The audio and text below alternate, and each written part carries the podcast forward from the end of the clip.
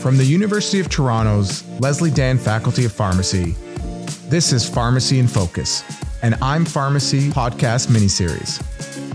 I'm Mina Tadros. Pharmacy is one of the original and oldest pillars of healthcare, with origins deeply rooted in ancient civilizations.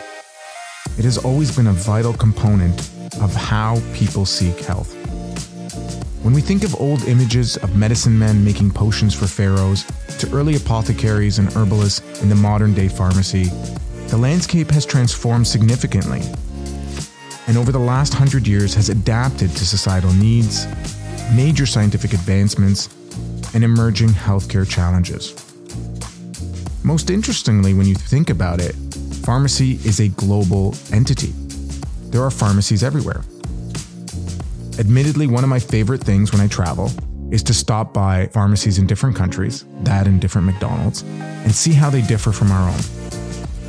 But even with this cemented place in society, pharmacy is continually challenged as a profession.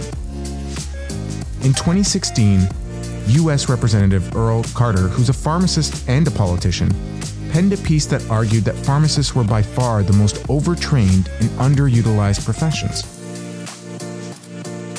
And this was a narrative that lasted for quite a bit. And this all seemed to have changed very recently. Pharmacy is having a moment. Not just in Canada or Ontario, but across the world. During the pandemic, and as part of the front line in the battle, the pharmacy profession stepped up. It underwent remarkable changes, and pharmacists emerged as frontline heroes, playing a crucial role in supporting their communities throughout the pandemic. With their accessibility and expertise in medication management, pharmacists swiftly adapted to meet the evolving needs of patients and the healthcare system.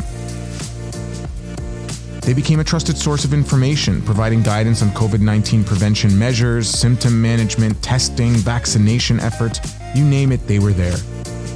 Pharmacists even collaborated with public health agencies, offered immunization services.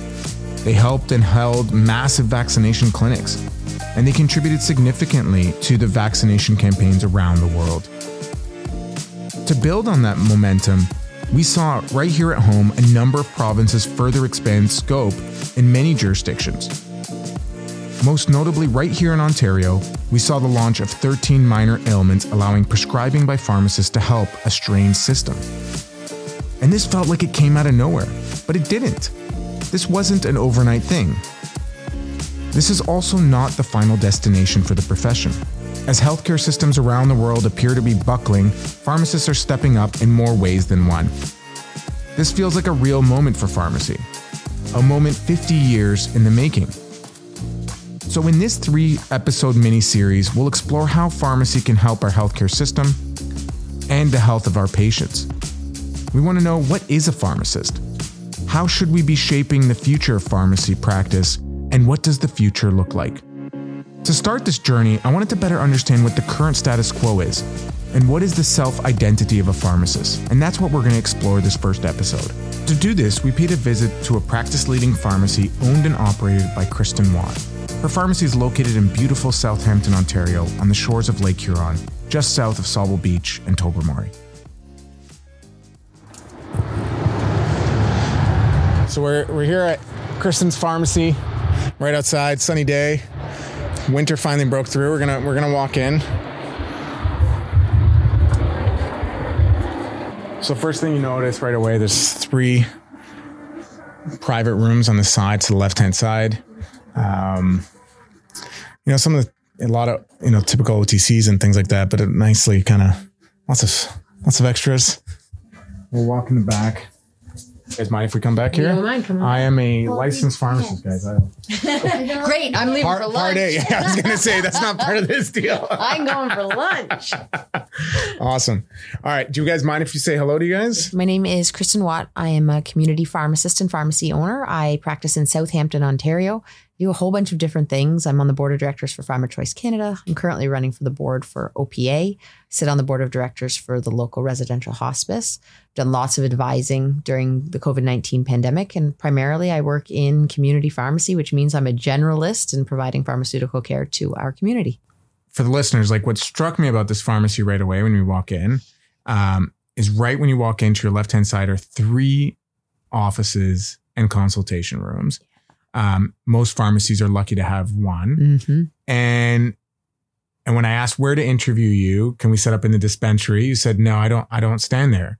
So it sounds like you've built this pharmacy a little differently. Maybe tell us about your vision of when you started, what you wanted to build, and where are you now? Like, Sure. We built in 2017, and what you're in right now is actually a reno. So we did a complete overhaul reno in 2021. Mm. Uh, so what we originally had was the dispensary to the right of the front door.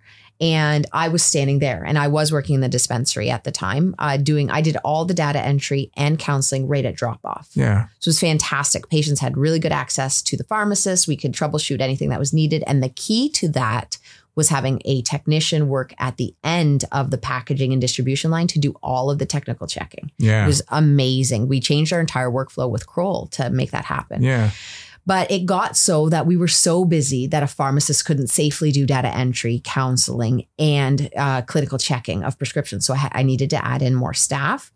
And during the pandemic, I really saw the value of the consultations that we were providing. We were doing tons of consultations before and during the pandemic. And then we started doing even more. We had patients showing up here who were afraid to go to the emergency department for urinary tract infections before we could even prescribe for these patients. yeah, So these are assessments I'm doing in my office. I can't prescribe. I'm faxing to the physician to make recommendations, right? I needed space and time to be able to do that. So I needed to be removed from the dispensing aspect of my pharmacy. So to do so, we hired more technicians and more staff and revamped the way that the store is shaped. And now I'm working in my office. I have spaces for other pharmacists to work in their office. And all of the technical functions of distribution are handled by the dispensary team completely. So walk us because I think I think this is like really unique, right? Like, um, and obviously you know that because I think you you get invited to talk about this and like talk about your model. For those, especially those that might not be a pharmacist or work in a pharmacy, most people are used to like they walk in, like take us through a patient journey that walks through your door. They walk in like I'm, you know, I have a prescription, I just got it. When would they see you in a consultation? And how do you how does that patient journey begin the moment they get that prescription and walk through your door? Right. I think it depends on what's the impetus for the patient journey. Is it a script in hand or is it a fax in? Because fewer than 5% of our scripts are actually script in hand. So let's say that's what it is. They come from Emerge, it's script in hand. Yeah. They come into the pharmacy and they go to our drop off counter and they are seen by an assistant there. Their prescription is processed through the drop off. It's then processed and adjudicated by a technician who works off site. I have two technicians who log in securely and remotely to do all of our data entry. Mm-hmm. So they handle all of that piece. They handle all of the billing, all of that. We do not say 10 minutes for scripts here. It's not a safe way to practice and it doesn't allow us to do everything that we need to do in a safe manner. Obviously, if things are urgent, we're working more quickly. But the point is, we give them an estimated time that it will be ready. We definitely under promise and over deliver. That's our goal. yeah. And the patients, um, then they wait. So if it's an urgent prescription, they're often waiting in the pharmacy. If not, they're coming back to pick it up. From the data entry and adjudication piece, it goes into the clinical check. So we're Kroll paperless, which means we can process this clinical check at any computer, any terminal within the pharmacy. So I'm doing that from my office. I'm looking at the prescription clinically. Is this dose appropriate? Is the duration appropriate? Is the age, the weight, all of these things are there? Are there any interactions? Take care of all that. I sign off. It then goes to packaging, which is back in the dispensary. My uh, packaging staff will package the prescription and then put it up for my technical staff to check. It's then flagged for counseling. So when they check it and bag it, it goes in the drawer with a Ziploc bag. That's pretty standard in the industry. Yeah. And uh, patient comes for pickup. They pick it up and they are told the pharmacist would like to speak to you. They're walked to my office. They come in. I'm handed everything, and the patient actually sits down. So we're not standing in the pharmacy. There is nobody around us listening. It's a one-on-one conversation, Yeah. and I have access to their profile. And if needed, I can pull up their labs. So it ends up being a more lengthy conversation about the medication that they're taking, the interactions, and all of those things at a particular time. If it's not based on a prescription drop off, it's a fax in prescription. We'll often call the patients when they come in, then they go through the same journey of paying and coming to see me. And then if they're asking for a consultation, they're at the pharmacy counter as well. And those uh, interactions are more uh, about generating those appointments that we do a lot. I want to go back to 2017 when you first started, and you decide I'm going to do things a little bit different, and that patient, they're like the pharmacist is now going to see you, okay, Yeah. Which is not something they've heard before. No. like they're used to like you're already back there. Maybe you have a lab coat on. Maybe if you're new age, you don't. I don't. And um, how did like did that take a little bit of teaching? Yeah. Like how did people respond to that? A lot so a lot of patients were referred to us originally by their physicians knowing what i could do clinically in the area from the long-term care they referred their patients to me. You know Yeah. go see this pharmacist. She had good success reducing falls at a nursing home. Maybe she can look at your meds right? Uh, but then a lot of patient teaching. When i counsel somebody on a new medication blood pressure blood sugar mental health any of those medications i always say if this isn't going well make sure you give me a call. I can help suggest alternatives to the physician. If you're having side effects i can su- suggest alternatives or dose adjustments and things like that and they're like you can yes i can Yeah. and the pandemic just accelerated the pace of that for us significantly because we were so accessible. I had a patient come in picking up her meds one day and said to her, How are you doing? She goes, I'm really not well. This antidepressant isn't the thing. I just can't get into my doctor. This is just awful. And I said, Sit down. Yeah. Let's have a conversation. I suggested an alternative antidepressant for her. She said, I had no idea you could do this. This is amazing. yeah. And then this is small town. People tell their friends if they're having trouble with their meds, they end up here because we are the troubleshooters and the problem Yeah. solvers. So do you? Okay, uh, there was something interesting you just said, which is that the doctor told them about you. Mhm. So do you find that that lowers that threshold for them being a little bit like taken aback? Like if they show up and the doctor's already told them like this pharmacist is great and she's going to really help. Like this is a part of my your hair healthcare team versus I'm sure there's some patients who never heard anything from their doctor and then you do this. Like does that does it make it easier? It can. Uh, I think that the fact that I have the confidence of the physicians around helps on both ends. So whether or not they were referred to me by the doctor, but the doctor accepting my suggestions is enough validation for the patients. Patients trust their family care uh, physicians or Big nurse time. practitioners more than anybody Yes. else, for sure. So it definitely lends credibility, but they are very good at understanding. Probably because they are hearing in the community that this is what we do, Yeah. that that I can be the initiator of that uh, consultation as well. So when we think about the future of pharmacy, do you think that some pharmacists are going to do more scope and then some people are going to not want to do it? Like uh, I- Sure. when we chat with some people, and some of my colleagues, they don't want to do all this. And that's totally fine. That's the beauty of it. This is a profession. Not every physician is a neurosurgeon. Right. You can completely tailor your practice to the way that you want to practice. I, there's no reason that everybody has to work under this model. I provide lots of cognitive services for patients who do not get their drugs from us. Yeah. Absolutely. And that's okay. Mhm. Uh, I don't think it's completely possible to decouple cognitive services from dispensing because I'm following up on things that are going into blister packs. And because we know the patients really well, we can be more nimble with those changes and things like that. But I can provide these services for patients who do not get their drugs from us. Definitely. So if someone said the statement that you are practicing full scope, would you agree with that? I would. I would. I think it's rare to see it, and I push all the time. Uh, this week, I had a friend who's a family physician text me and say, Can you please help me learn how to write a script for Clavulin? Because everything I write, I get told it's wrong. But they're not telling me what to do. What do Mhm. I do? So I did a thread on Twitter this morning and I did a, a post in our community pharmacy Facebook group this week saying, Hey, if you're seeing these scripts, it's within your scope to make the changes. Stop pushing back Yeah. use the information that you have and go with it. Our scope is limited on Ontario and we want more, but very few are working at the top line right now. Yeah. Do you think our training, like when you came out of the University of Toronto, Mhm. you were trained to be full scope? Yes.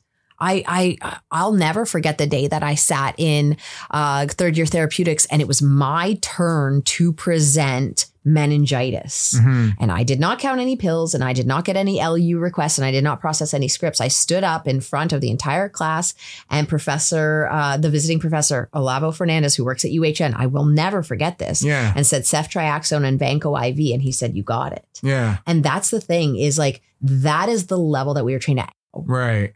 So it's like so you would you would agree that like generally we've trained people up to be ready to tackle this. So we're not actually utilizing them to their full Correct. potential. Absolutely. Where do you want to see things go? Autonomous prescribing, bar none. Walk us through that. would be the most ideal because then it gives every pharmacist the ability to work to the level that they want. You want to continue working in a dispensary at the end of an assembly line, checking prescriptions and counseling patients. That's fine. You are still providing a service and a level of care. Yeah. And then you can refer them to a pharmacist who is providing a different level of care if they need that, all the way up to and including autonomous prescribing. The number of patients who don't have family physicians is astounding. yeah. And these patients need continued care. I'm not asking to diagnose, right? I mean, patients are coming to me already with a diagnosis of diabetes. I can see their A1C is 8.8%. Why do I need to ask permission to start an SGLT2 when they're not on it yet and they have stage three kidney disease? Like it Yeah. makes complete sense for us. We know the prescribing cascades that are actually needed in certain circumstances, and we're not able to use them. The number of requests that I send to a physician following a meds check saying, these are all the changes, initial here, that I get back with just the initials because they're like, thank you. Yeah. There it is. There's all the work plus all the planned follow up. Autonomous prescribing is the way to go. That way, it allows everybody to work at whatever level they are comfortable at. Because this is a lot about comfort uh, in your own abilities as well as staff support. So you can work at any level. And if you can't provide the service that the patient needs, you can refer them to a place that can. So what are we missing to get there? Uh, we're missing the allowance from ministry and OCP. Right. So those are big ones that need to happen. We need to break down barriers between uh, levels of bureaucracy. We need to get OMA out of our way. Uh, they are a big barrier to our future, and they need only look to Alberta to see that the sky does not fall if physicians are not the only prescribers. Besides politics, Mhm. what sys- what what in the system is what's holding back the system? Because you know, one thing with minor ailments that I you know I've heard a lot from physicians is is about communication, access to information. Like, is all of that true? Like, you know, we already live like even between physicians, it's super siloed. Right. And and th- that's not a fault of pharmacy and it also shouldn't be a reason to hold us back. We don't need to fix terrible systems before we can advance scope and improve patient care. Yeah. That would be a waste of our time and, it will never happen. So we will never get to there. Like it's not possible to completely fix all of those systems. Clinical Connect is a fantastic Yes, resource. I was going to say you probably have access to clinical connect. Oh yeah, and every Yeah. pharmacy should. And if you're practicing without it, that's a very dangerous way to practice now. absolutely. Uh, to think that for 10 years I dispensed gabapentin without being able to check renal function or metformin, right? Right. We all got up in arms about Paxlovid, a five day medication without having renal function, but we dispense metformin all the time without checking that, Yeah. right? Like our heads aren't wrapped around this way of having this access to the knowledge. So that's really, really important. if you imagine in the future this idea that there's different sort of types of pharmacies that offer different services, that, that's going to be very confusing for patients For sure. to know where something is being offered, what kind of pharmacist there is. Like maybe that's where we're going, where there's like, like you mentioned, like specialties or whatever. Um, have you seen any lessons in minor ailments? Like not every pharmacy is doing it. And are Right. patients struggling to navigate that? I don't think so. Patients are presenting at their primary pharmacy first. Yep. our, we're seeing all of our patients when they can't get the answers that they're looking for. That's when they start to seek out other places, and they're going to go by word of mouth, uh, referrals, or from those other pharmacies. I don't think we need to credential pharmacists any differently if you want to practice in different ways. Uh, I think that it's, I mean, people have access to all sorts of information on the internet. If I want to market myself as the clinically focused pharmacy that will provide holistic care for an entire patient and their family, that's going to be all over my website. Patients don't have trouble finding us, and physicians know we exist. So you don't have anybody coming in that's like, oh, I went to these other places. I thought they could do this because I heard it on the radio. And I'm glad you're doing it. Uh, we definitely hear that and because what's on the radio right now isn't enough because you're seeing big box pushing this walk-ins all available da da da da da but they're not staffing for it and so when you talk about what's really the future of pharmacy it's removing that fiduciary duty to shareholders and putting it back within the pharmacy to allow for better patient care yeah Yeah. Cause I, I think we've heard a lot of stories about just like, you know, it's rolling out pretty, like the numbers are awesome. they're great Um, but not everywhere, no which is typical. It is. And if you look at things like Paxlovid prescribing rates as well as COVID vaccination rates, it is very typical. It depends on staff because, and I'm, I really applaud pharmacists who don't do programs, who don't do vaccinations, who don't prescribe Paxlovid, who don't do minor ailments because they're not doing those because they don't want to. Most times they're not doing them because they can't. They don't have the staffing Yeah. to support that. And they're identifying that patient safety is at risk. I'm not doing that. So that's Yeah. a big kudos to our profession to know what, where your limit is. Kristen's pharmacy was really doing some amazing things. And like many pharmacies across the country, they'd really taken the expanded scope by the horns to do more and more to help their patients. But one thing struck me in our conversations with Kristen was her comment around that not all pharmacies were going to do every single service. More importantly, myself as a pharmacist, I know that many of my colleagues don't all work in the same way. More importantly, many pharmacists work in a variety of different places. We have pharmacists working in hospitals, working in government, and even some, silly enough, end up in academia. I wanted to better understand how do pharmacists identify? What does it mean to be a pharmacist? To explore this, I spoke with Dr. Jamie Kellar. Dr. Kellar is the Associate Dean Academics at the Leslie Dan Faculty of Pharmacy and a pharmacist herself. Her research interests are in the area of how do health professionals self-identify and what does it mean to be a pharmacist? I, I went and did what everyone's doing these days and I asked ChatGPT, um, what is a pharmacist? Oh, I'm curious to know what you learned. So give me this like really long spiel, and I, maybe I'll read it to you sometime. But it's like you know, uh, you know, as a clinician or clinically educated person who, and it like describes all the different tasks that we all know that a pharmacist could potentially do. And then I pushed it and I said, make that a little tighter. And then I kept pushing it till the end. It said to me, a pharmacist is a drug expert who helps patients get the right drug. Is that what a pharmacist is? I think that's one piece of what a pharmacist is. But I think it's more than that. You know, I think that we, I think the drug expertise is something that certainly is something we all gravitate towards as pharmacists. It's yeah. an important part of what we do. But what happens when you're serving a patient that doesn't need a drug? Right. And so you don't get them the right drug because maybe there isn't one. Right. But that doesn't mean you haven't had to use your assessment knowledge or your skills to determine that a drug isn't the way to go. I also think pharmacists in communities, particularly smaller communities, serve functions beyond drug expertise. Mm-hmm. They're often an advocate for patients. They're often a connection to um, different components of the community. And so, again, that doesn't fall within drug expert, yet yeah. it's an extremely important role. I think drug expert doesn't necessarily clearly articulate the scientific background that many pharmacists have. And if you think about pharmacists that work in academia or within the pharmaceutical industry, many scientific jobs are actually pharmacists as well. Mm-hmm. And so, and they may or may not use um, all of their drug expertise in those roles. I think it depends. And so, this idea that you can define a profession by any one descriptor, I think, is where I get challenged because it starts to think for me, it starts to create the idea that there's only one way to be something.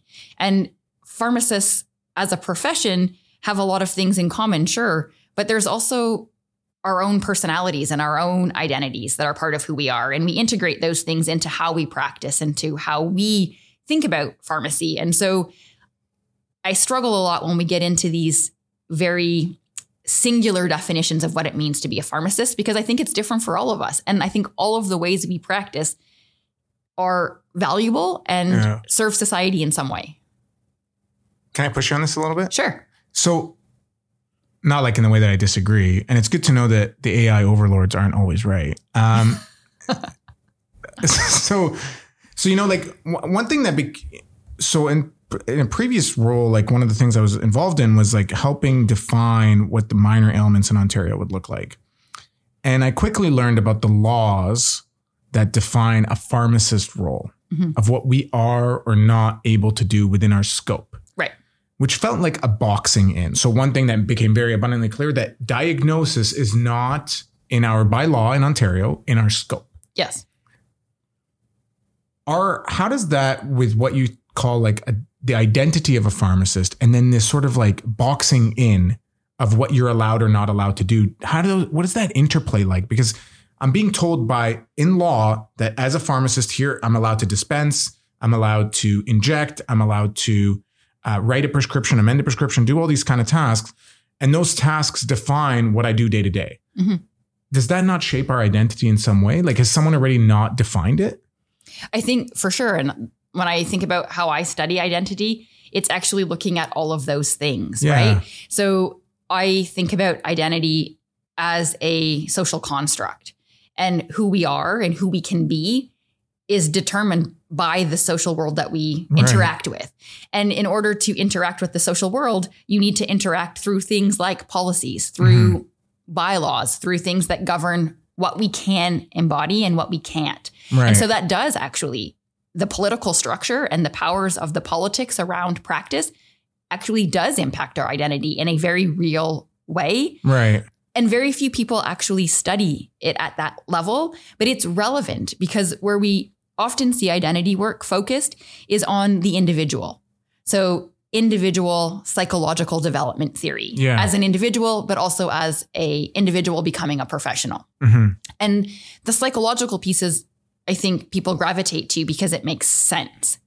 We also think about it from a socialization perspective and, and how we socialize folks into different professions. And I think that makes sense. But we often don't think about the socio cultural and political contexts that govern who we can be. And if you don't take those into account, I think you start to have problems that we actually see in our profession hmm where we start to say, well, we have all of these expanded scope activities, yet some pharmacists aren't doing them, Right.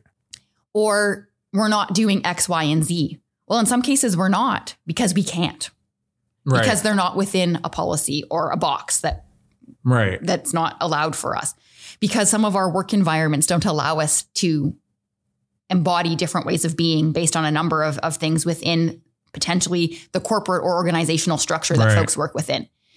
But when you ignore those bigger drivers around identity, what we see happen is we blame individual pharmacists. Yeah. And we say things like they don't have an identity or our profession doesn't have an identity.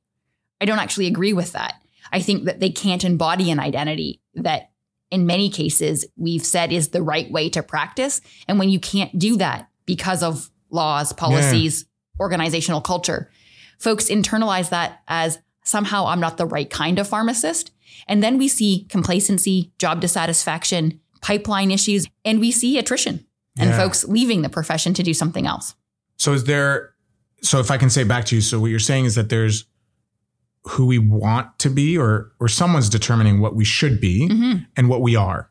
And they're not aligned. Not always. Not always. And so who's deciding what we should be? Like are you is that the government and the health system making demands of us saying you should be this because we need you? Or also keeping us down, right? Like in some ways, there's been people pushing for expanded scope. And for years before these last few years, the government wasn't allowing that. Or is it educators that are defining what, you know, is it people in the university saying this is what you should be? And then they get out into the real world. Like you hear that, you know, they told us I could do all these things. And then I go out in the real world and I can't do any of those things. I think there's multiple things at play there. I think that again, I use Foucauldian discourse analysis as my method of choice for my work on identity. And I think what that does is that it focuses you on thinking about who's saying what when. Mm-hmm. And so when you think about government or policies, they're being driven by somebody's agenda. Right. And so, who are the powerful voices? And now I haven't studied this specifically at that level. Yeah. And so, um, what I say is an extrapolation of some of my work that if you started to poke around, what I would expect you see are powerful groups that have strong voices that have strong power within government structures to control scope. Yeah. I would say, probably as a profession, medicine has a lot of power and a lot of vested interest in controlling elements of practice Right. that pharmacists are probably well suited to do. But who has more power at any given time? Those things certainly drive what is possible for us to be. And I think we need to embrace that and accept that and figure out where we fit. I also think, though, that it opens up ways for us to think about being different things. We tend to chase expanded scope. We tend to chase prescribing rights, as do many other professions. Mhm. And I would ask why. We seem to chase the things that bring us closer to medicine because of the power that they hold within the healthcare hierarchy. And so I often say if we stopped chasing these things, what else could we see as possible for pharmacists? Where else could we serve a purpose?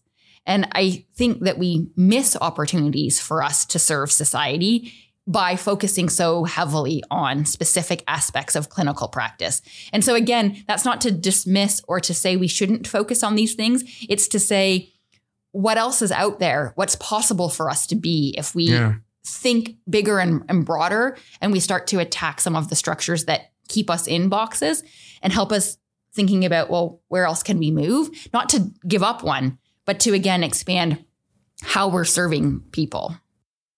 There's multiple identities. Absolutely. But to allow the space for that, do we not need to push the envelope so that we create space for pharmacists to develop multiple identities within the space versus trying to make it as homogenous as possible? Absolutely. So I'm I will say wholeheartedly, I'm very much in opposition to all of the the large groups, be it pharmacy, medicine, nursing, Yeah. or other, that's moving towards these ideas around unified identities. Okay. This notion that identity formation is becoming a goal of medical education or health professions education is frightening to me because it implies that there's some tick box that you can check off when you graduate that says I formed said pharmacist identity Right.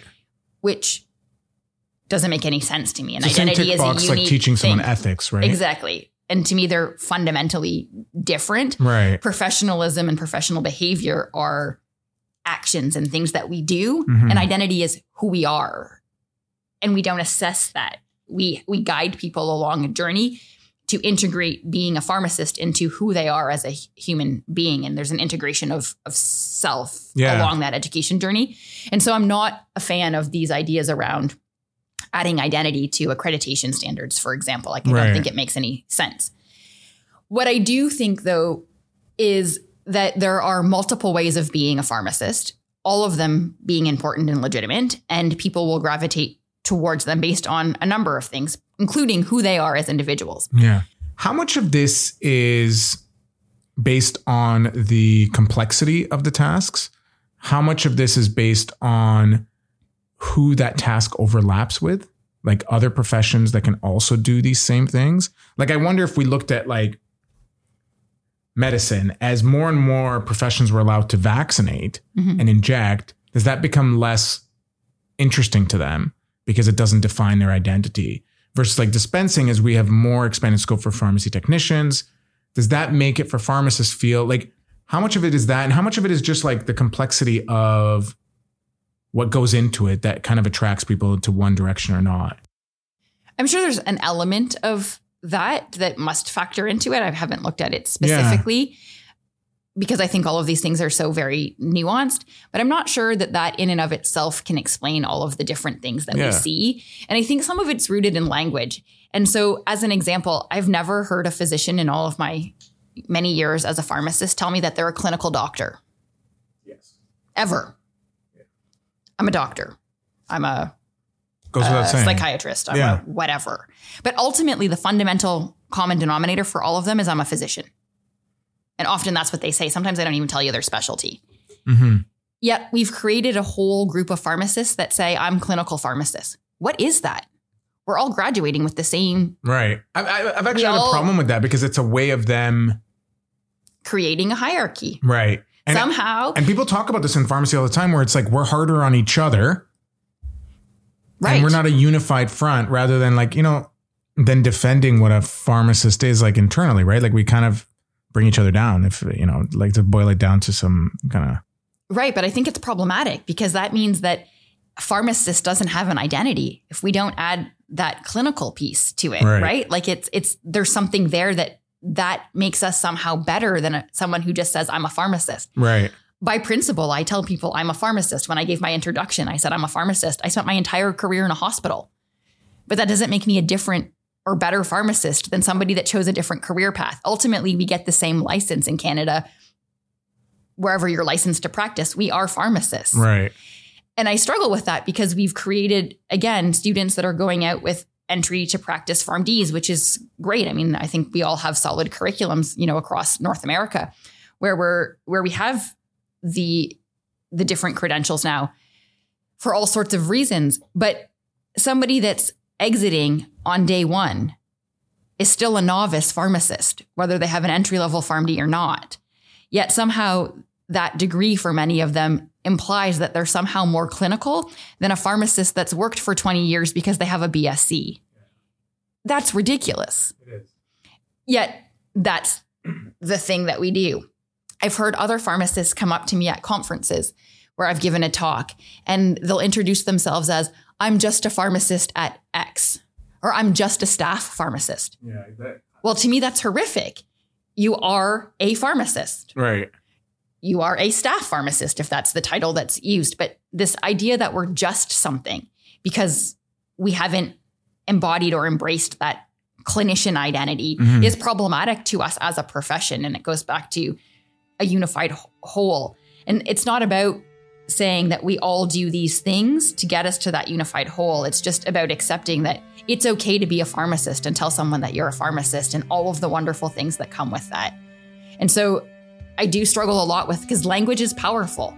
It We- is. And that clinical piece is something that we've gravitated strongly towards to the point that we have to vocalize it. And I'm not sure that's the way forward. I think it's potentially harmful. Pharmacy, like many healthcare professions, is extremely fulfilling and has a place and a rich history. But the pandemic has highlighted many challenges that it's facing. On the positive side, pharmacists serve as medication experts, optimizing therapy, ensuring patient safety, and providing accessible care. They've seen rapid growth in what they can do.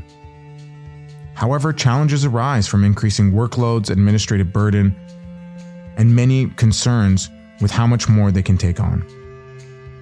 As the profession evolves, pharmacists are embracing expanded roles, advocating for more and further policy changes, and integrating digital health into the care that they're providing. But it became clear pharmacy is not a one trick pony. With a moving identity that will allow flexibility for what pharmacy can, should, and will be. A profession that is not just limited to the dispensing of medications, but rather a profession that is hyper challenged and hyper changing and shaping and improving the health of patients around the world. We'll build on this over the next two episodes as we explore how do we prepare for these adaptive pharmacists of the future? And what does the future of pharmacy look like? This episode of the I'm Pharmacy podcast was produced by Steve Southon, Kate Richards, and me, Mina Tadros. Musical accompaniment was from Steve Southon and Diego Martinez. This episode was edited by Steve Southon. Special thanks to Kristen Watt and Dr. Jamie Kellar. Just a quick reminder make sure to subscribe to this podcast wherever you listen to podcasts. And if you don't mind, leave us a five star review. We'll be dropping new episodes every single month, so make sure to subscribe wherever you listen to your podcasts. Stay safe and keep asking questions. Catch you at the next episode.